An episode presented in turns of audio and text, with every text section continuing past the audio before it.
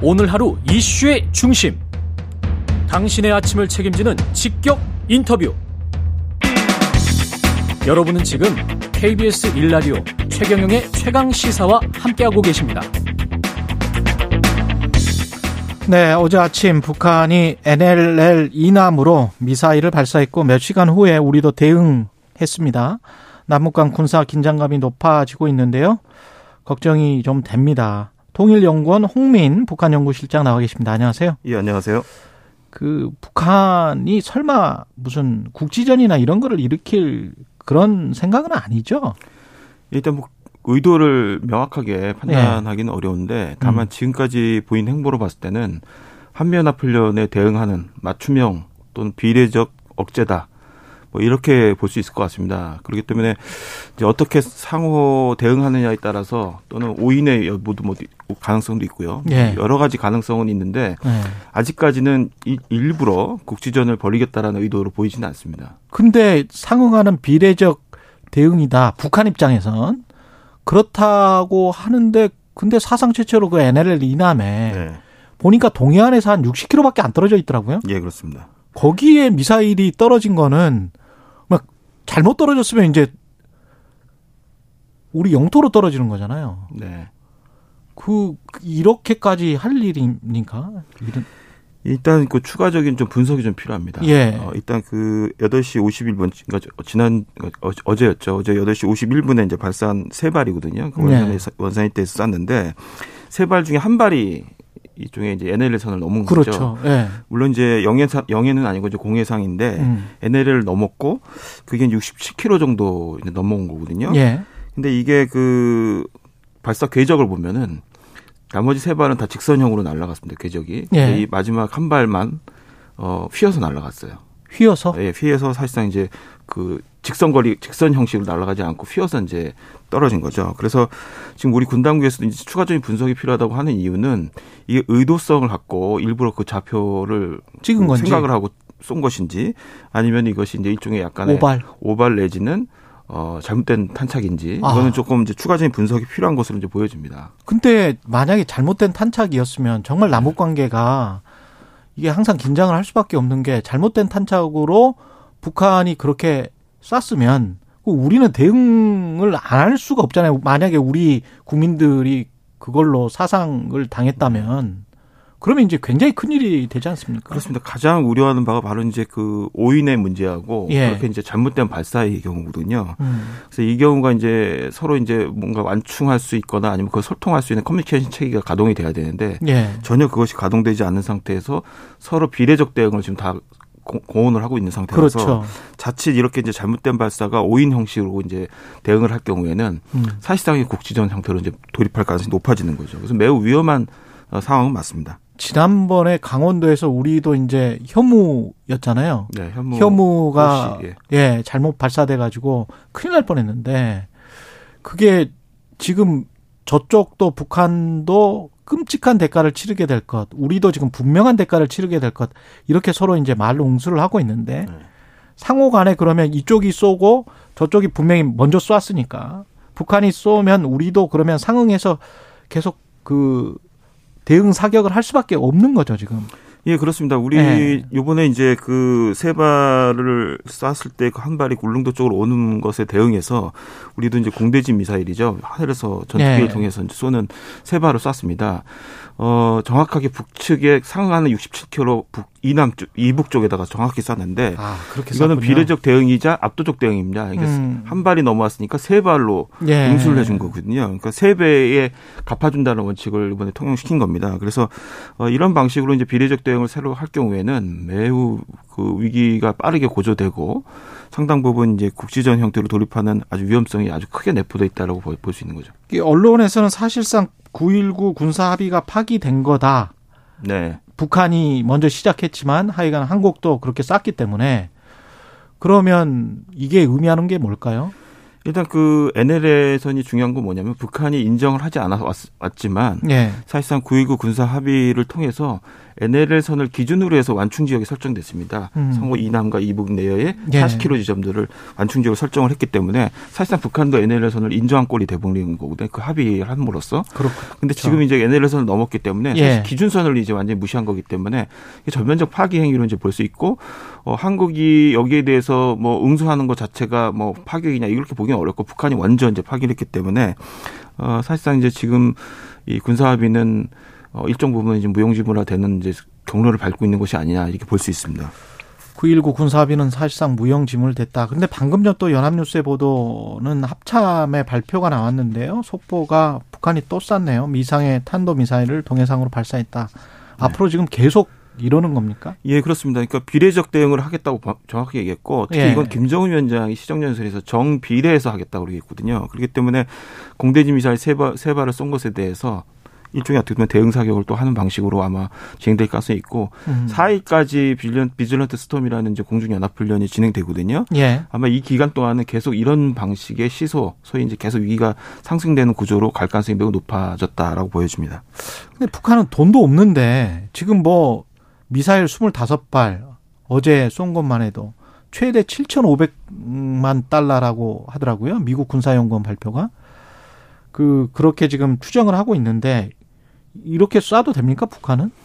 그러니까 우리가 소위 이제 무기 체계를 만들어낼 때 예. 무기 체계에 들어가는 이제 소위 자본주의 시장 경제 논리에 의해서 투여되는 어떤 어 비용과 그렇죠. 또 북한이라는 시스템 내에서 무기 체계가 만들어지는 어떤 비용적 개념은 좀 다른 개념이 있습니다. 어떻든 북한은 전체적인 계획 경제 안에서 특히 그리고 어 당군 군산 복합체가 아예 딱 아. 정해져 있는 시스템 안에서 만들어지는 것이기 때문에 동률로 어떻든 우리의 그 비용 계산을 바로 투영하기는 어렵습니다. 어, 그럼에도 불구하고 어 25발의 미사일을 쏠 정도면 상당한 비용은 일단 감수를 하고 쐈다라고 봐야겠습니다. 그럼 앞으로 이제 핵실험까지 그냥 중간 선거 전이면 얼마 남지도 않았잖아요. 미국 중간 선거가 11월 10일인가 그렇죠? 8일입니다. 8일. 그러면 중간 선거 전이면 뭐 핵실험을 할 가능성 어떻게 보세요, 실장님은? 그 저는 뭐 일관되게 낮, 굉장히 매우 낮다라고 매우 낮다. 네 보고 예. 있는데요. 근데 그 이유는 그 미국 당국도 그렇고 이제 우리 군도 그렇고 사실상 이제 준비가 끝났다라는 거는 이제 어, 이미 어떻든 여러 정황상 발견이 되고 있습니다. 근데 예. 준비가 끝났다는 것과 임박했다라는 것은 조금 더 차원이 좀 다른 문제입니다. 음. 이제 임박했을 때 나타난 여러 가지 정황적 증거들이 있는데 예. 아직 그 정황적 증거들이 확실하게 나타났다고 보기는 어렵고 그리고 정치적인 문제하고 타이밍의 여러 문제를 고려해야 됩니다. 근데 정치적 차원에서 북한이 과연 이 시기에 핵실험하는 것이 어떤 시기를 얻느냐는 측면에서 본다면은 어, 사실상 그렇게 실익이 없습니다. 실익이 없어요? 예. 예. 그러니까 중간 선거에 굳이 영향을 미쳐야 될 이유가 없고 그리고 음. 그것이 자신들에게 좋은 영향을 미칠지도 거의 미지수입니다. 그리고 최근 알겠지만 이제 중국의 당 대회를 끝나고 나서 시진핑 사면임 체계가 이제 가동되고 그렇죠. 있는데 이제 최소한 3, 4개월 동안은 자신의 이제 어떻든 어 대외적인 정책이랄까요? 전략들이 구체화되는 과정들을 갑니다. 중국이. 예. 네. 그 과정들을 어느 정도 예의주시하고 관망을 해야 되는데 그거 없이 바로 어, 핵실험을 할 경우에 중국에게도 상당한 불편감을 줄 수 있습니다. 그렇기 음. 때문에 어, 대외적인 요소도 상당히 고려를 해야 되고 중국의 사인을 좀 기다려야 된다. 네, 네, 그렇죠. 예. 그리고 또 하나는 북한 자신이 공언을 했습니다. 김정은 위원장도 그렇고 먼저 하진 않겠다라는 의도를 밝혀왔습니다. 그러니까 선제성보다는 상대가 어떻게 하냐에 따라서 아. 거기에 맞춰서 자기는 대응하겠다고 했기 때문에 사실 핵실험은 무엇에 도대체 대응할 수 있는 그 행위냐라고 그렇죠. 봤을 때 이거는 딱히 명분을 그렇게 갖기가 좀 상당히 어렵습니다. 그러면 우리가 명분을 안 주면 되는 거 아니에요? 예, 그러기 위해서는 이제 어떻든 우리도 확장학절액에 대한 수요가 있고 예. 어, 그것을 확장해서 나름대로 안보를 튼튼해야 되는 부분이 있기 때문에 전적으로 확장 억제력을 줄이거나 그거를 어, 그 등한시할 수는 없거든요. 그렇죠. 그렇기 때문에 어, 확장 억제력의 수요에 맞게 우리는 가는 것인데 음. 북한도 역시 이 확장 억제력에 대해서는 굉장한 공포와 두려움을 갖고 있고 음. 특히 이번에 이제 비즈니스 스톤 같은 경우에는 자세히 무게 살펴보면은 지금 미 일본 기지에 있는 그러니까 전 세계 해외 주둔 기지 중에서 가장 큰 공군 기지가 일본에 있습니다. 이와쿠니에 예. 있는데 이거 이와쿠니 기지에 F-35B가 이번에 처음으로 이... 아, 한국 이번에 이제 이 훈련에 참여를 하는데 이 무기가 무장력이 굉장합니다. 그런데다가 이 F-35B 같은 경우에는 지상 공격용 그렇죠. 무기들을 탑재를 하고 있습니다. 예. 그 말은 북한인 보기에는 이건 자신들을 공습하기 위해서 공격하기 위해서 하는 훈련으로 이해를 하는 거죠. 그래서 그러니까 이게 공대공 훌그이 아니네요. 예, F-35A 예. 같은 이제 우리가 보유하고 있는 것들은 주로 이제 공중전 그렇죠. 공중전인데 이거는 지상에 있는 어떤 지상 폭격을 위한 거죠. 그렇죠. 네. 사실은 그러니까 북한이 예. 보기에는 이 훈련의 의도를 그러니까 박정천 당 비서 그다음에 외교부 대변인 담화가 대부분 다 그 얘기를 하고 있거든요. 음. 이 훈련 도대체 목적이 뭐냐? 어, 철저하게 핵전쟁으로 자신들을 어, 완전히 파괴하려고 하는 겁박하기 위한 것이다라고 이제 보는 것이죠. 아, 북한이 그만큼 어떤 위협이나 두려움을 느낄 만한 무기네요. F-35B라면. 네. 네. 그래서 자신들이 이런 대응에 대해서 이유를 정확히 얘기했습니다. 음. 박정청 당비서 같은 경우에는 연합훈련 하는 음. 것에 대해서. 그러니까 지금 연쇄적으로 4월부터 계속 촘촘하게 한미연합훈련이 대규모로 이제 진행되는 부분에 대한 어, 굉장한 이제 그 불평감을 표시를 했고 또 하나가 이제 최근에 이제 뭐 망언이라고 이제 북한에서는 표현을 하고 있는데 예. 북한 미국의 이제 NPR 핵태세 검토 보고서가 이제 공개가 됐는데 그 공개된 내용에는 북한이 핵을 사용할 경우에는 정권의 종말을 가하도록 하겠다. 뭐 이런 이제 표현이 들어가 있습니다. 물론 네. 이제 과거에도 들어갔던 유사한 말인데 음. 이제 북한이 여기에 대해서 이제 상당한 이제 민감한 반응을 보이면서 음. 이 망언을 이제 처리하거나 또는 한미연합훈련 중단하지 않으면 계속 비례적 대응을 하겠다라고 이제 공언을 한 상태입니다. 그러면 홍민 실장님 음, 판단에는 네. 지금 북한 핵실험 시기는 3, 4개월 정도 어, 중국이 어느 정도 대외 정책도 마무리하고 그 시기면 내년 초입니까?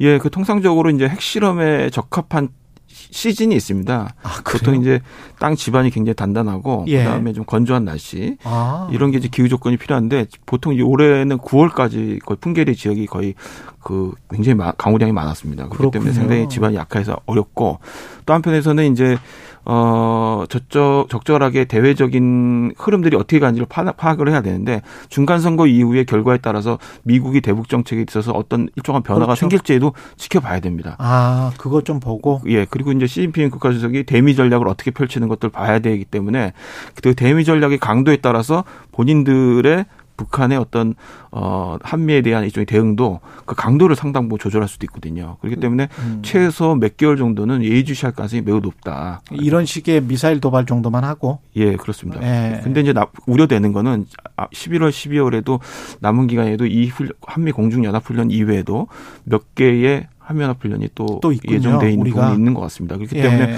북한이 보통 11월, 12월이 휴지기, 그러니까. 미사일을 잘 예. 발사하지 않는 시즌인데 연합 훈련에 이제 대응하는 차원에서는 아마 계속적으로 11월, 12월도 긴장이 계속 유지될 가능성이 높다고 보여집니다. 20초밖에 안 남았는데 저 북한이 러시아에 저 미사일 저 제공하는 거 만약에 제공을 하면 아직 확정은 안 된 것 같습니다. 그 최종 선적은 안 된 것 같은데 그러면 북, 미국이 어떤 제재를 할 수 있습니까? 근데 구체적으로 그러니까 물론 이제 제재 명단을 추가하거나 음. 기본적인 독자 제재의 어떤 그 형식을 빌릴 수는 있는데 예. 실효성의 문제에서는 실효성은 네 크게 효과를 발휘하기는 어려울 것 같습니다. 통일연구원의 홍민 북한 연구실장이었습니다. 고맙습니다. 감사합니다.